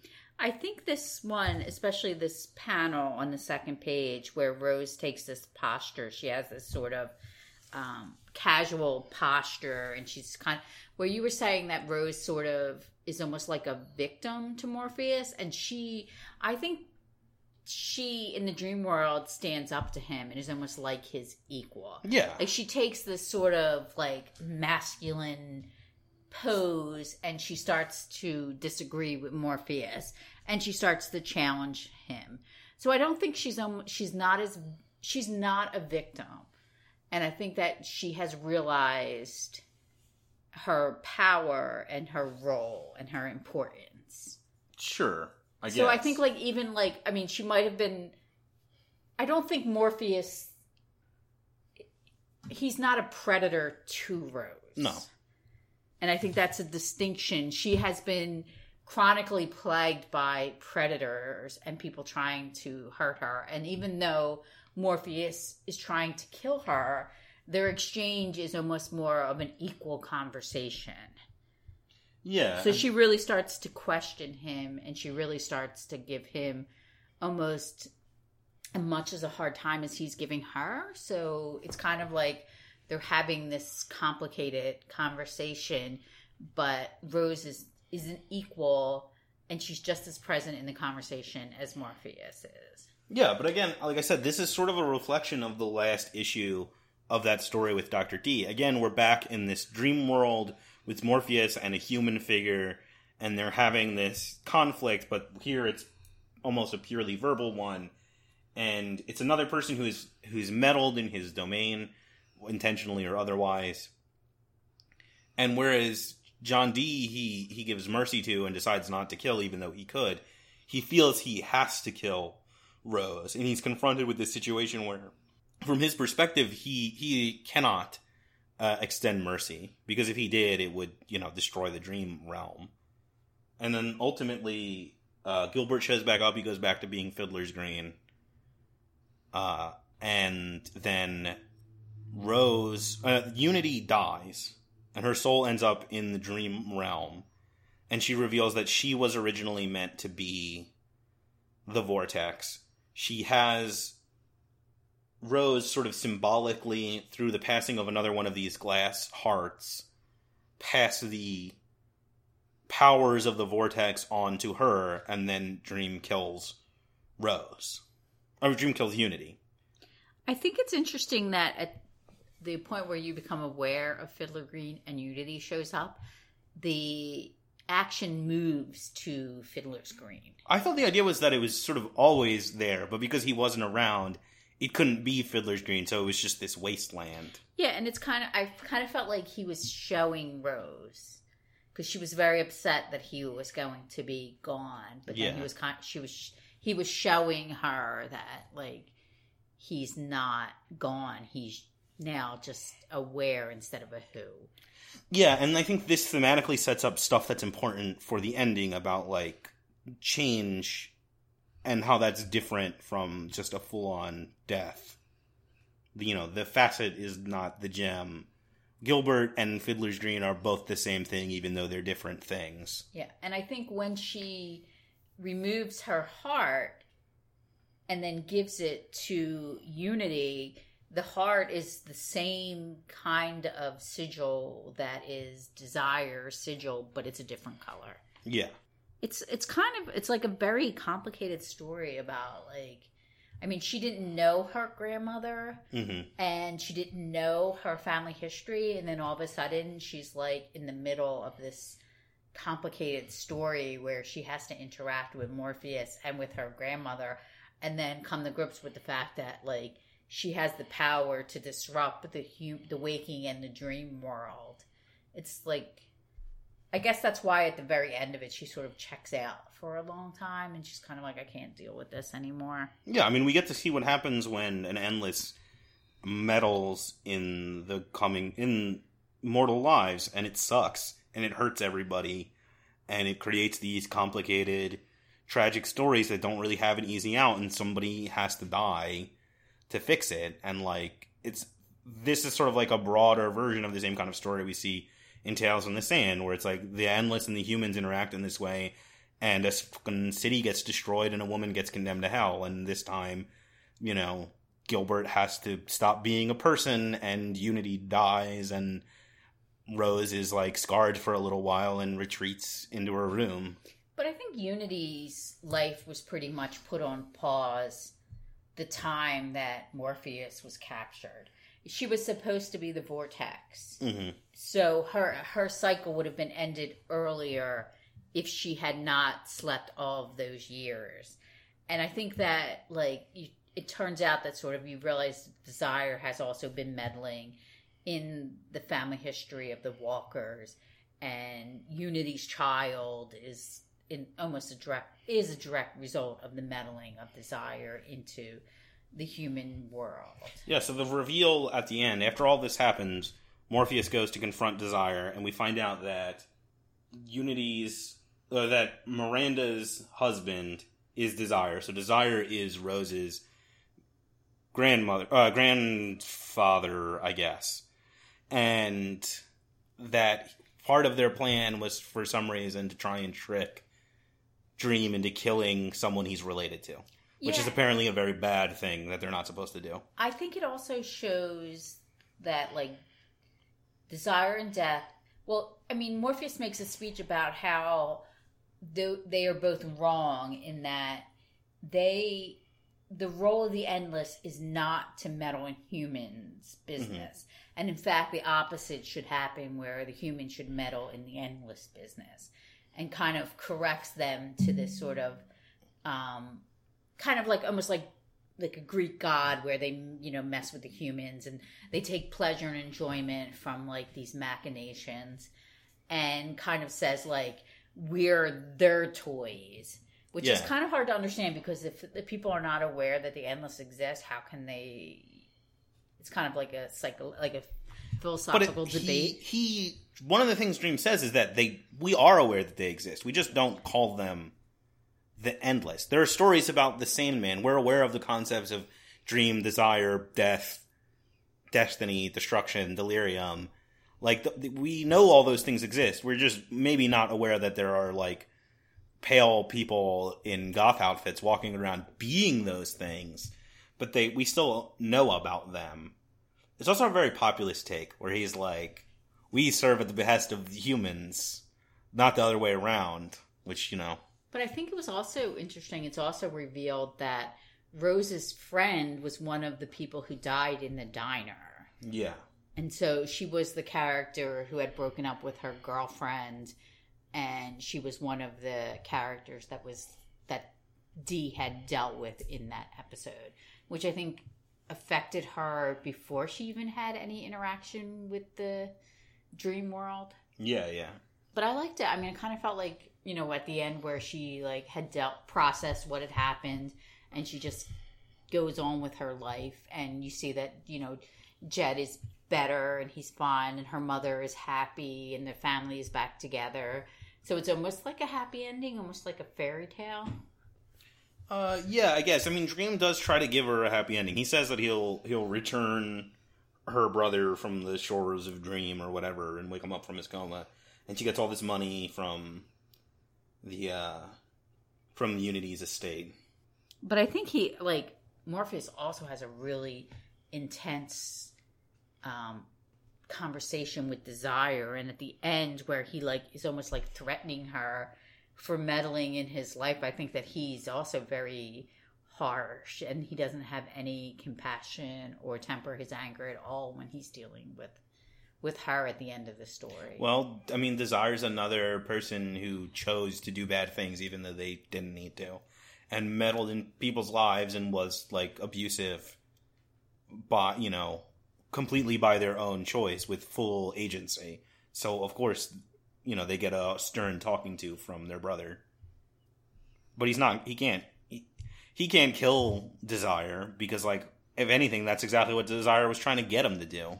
But why were they meddling? Why were they trying to get him to kill Rose when she's part she's part endless at this point? I mean, I think I don't know if this is explained later, but I think the idea is just that like Desire is petty and mean and was trying to do a play a a weird, long, mean prank on their brother, which involved murder. I mean, Desire's kind of like a Loki figure. They're a trickster god. They're the troublemaker in the pantheon.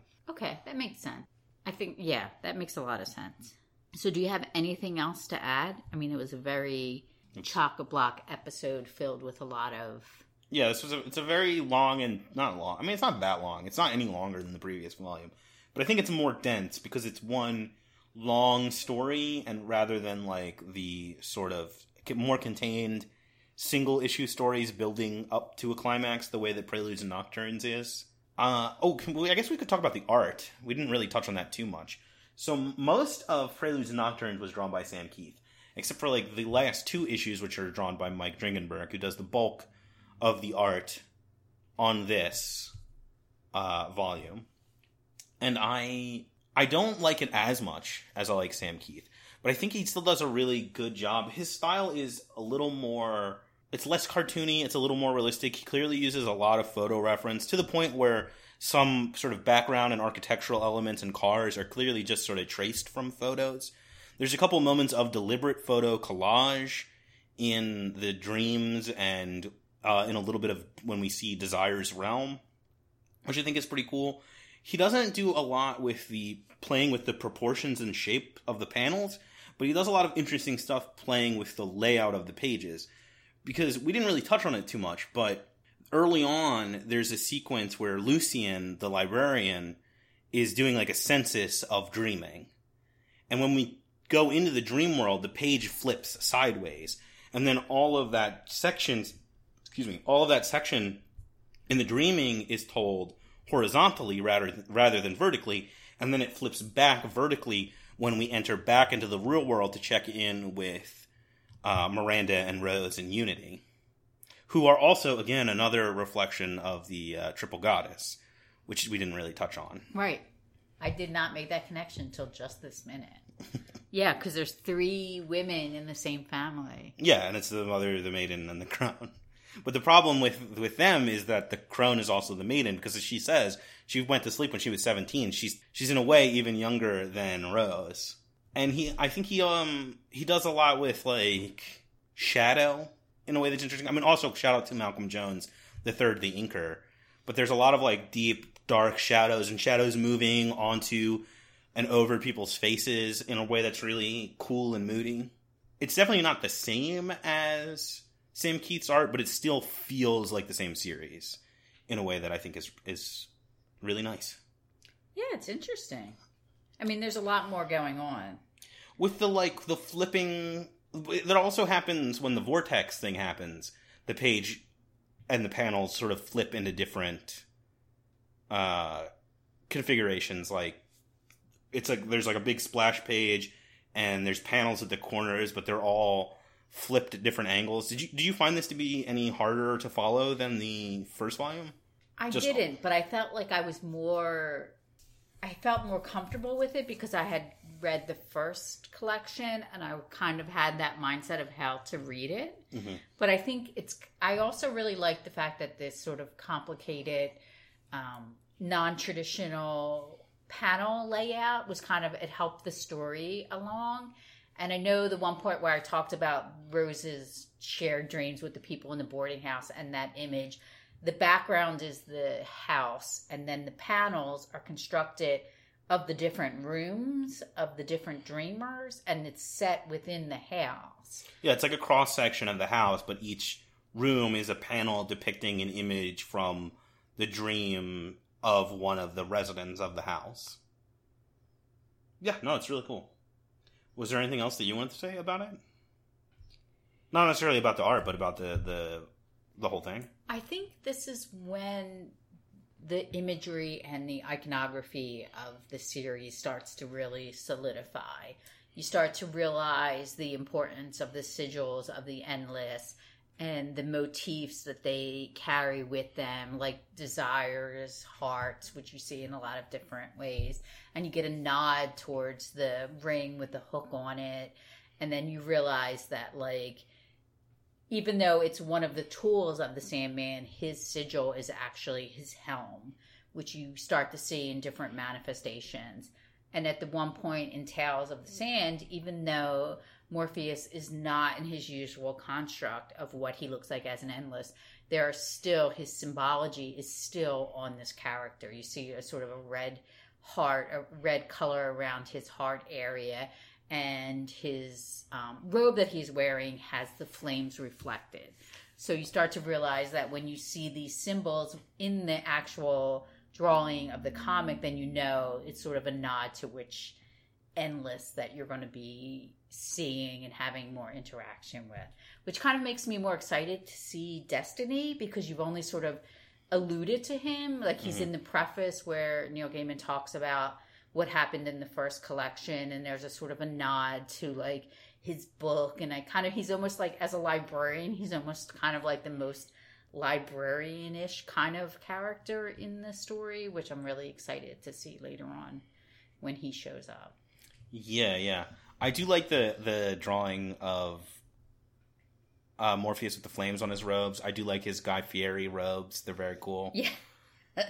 Yeah, uh, I, I guess you're right. This is where a lot of the iconography, because we establish that all of the endless have a symbol. We get the first hint that destruction is missing because there is a missing symbol in Desire's gallery. This is also where, like I said, a lot of the stuff for the ending gets set up. We hear the first mention of the kindly ones who are important later. Lyta and her unborn son are very important later on. And then there's lots of other stuff that will be important further on in the series that is foreshadowed or set up in this, like Barbie, Rose comes, and also Rose comes back, and Shakespeare. We find out about the specifics of Dream's deal with Shakespeare later on. I think Hob Gadling comes back once or twice too. So like, yeah, this is yeah, this is this is where it's really like I think in my mind, Sandman really becomes Sandman at the sound of her wings, and now it's fully Sandman in this volume. Oh, yeah, I think so. Okay. So let's talk a little bit about what we're uh, going to be doing for the next episode. Do you have your short story chosen? Yes, I am picking a story called Sun Bleached by Nathan Ballingrud. I think is how you say this dude's name. It's uh pu- was published by Nightmare Magazine. It's available on their site. I think there's also an audio version on there if you wanted to listen to it. It's a vampire story. Ooh. So my choice is I've been reading a lot of stories inspired by fairy tale. So my choice is a reflection of that. Um, I picked. It's called Oli Luke Owie, the Dream God by Hans Christian Andersen, Oh, okay. and it's sort of the precursor to the Wee Willie Winkie story, which I think is interesting. The version that I picked is from the Project Gutenberg version of Hans Christian Andersen's um, fairy tales. Okay. So it's in the public domain. And I also thought that this was interesting because it almost has like almost like a Sandman like tie-in because it's about dreaming and about gods and about um, humans' interactions with higher beings. So I think it'll be fun. It's kind of old-fashioned, which I think is also fun because it's you know it's it's like the original version of the fairy tales, which have been sort of transmutated after a long history of being retold and, you know, changed by pop culture. So, Yeah, and as we find out from Dream in Men of Good Fortune, all stories eventually return to the oldest version. yeah, so I think it'll be fun. So, if you want to read along with us, this one is available in Project Gutenberg. And we're going to be, I specifically wanted this one because I wanted the original version of Andersen's um, fairy tales. They're kind of like a couple of years ago, we read the Grimm fairy tales, Mhm. and they're kind of like, they're not as innocent and childlike as we think of fairy tales today. So Well, they're almost yeah. like they're cautionary tales, and they're often violent, and they're often kind of sadistic. So they're not as like sanitized as like the Disney versions that we're used to today. So I think it'll be a really interesting story. And I also want to talk a little bit next time about this trend of like fairy tale and fairy tale characters in modern fiction. So I think this will be a good tie in. Yeah, sure. Sounds good. Spoiler alert, stay tuned. Bye. Sweet dreams.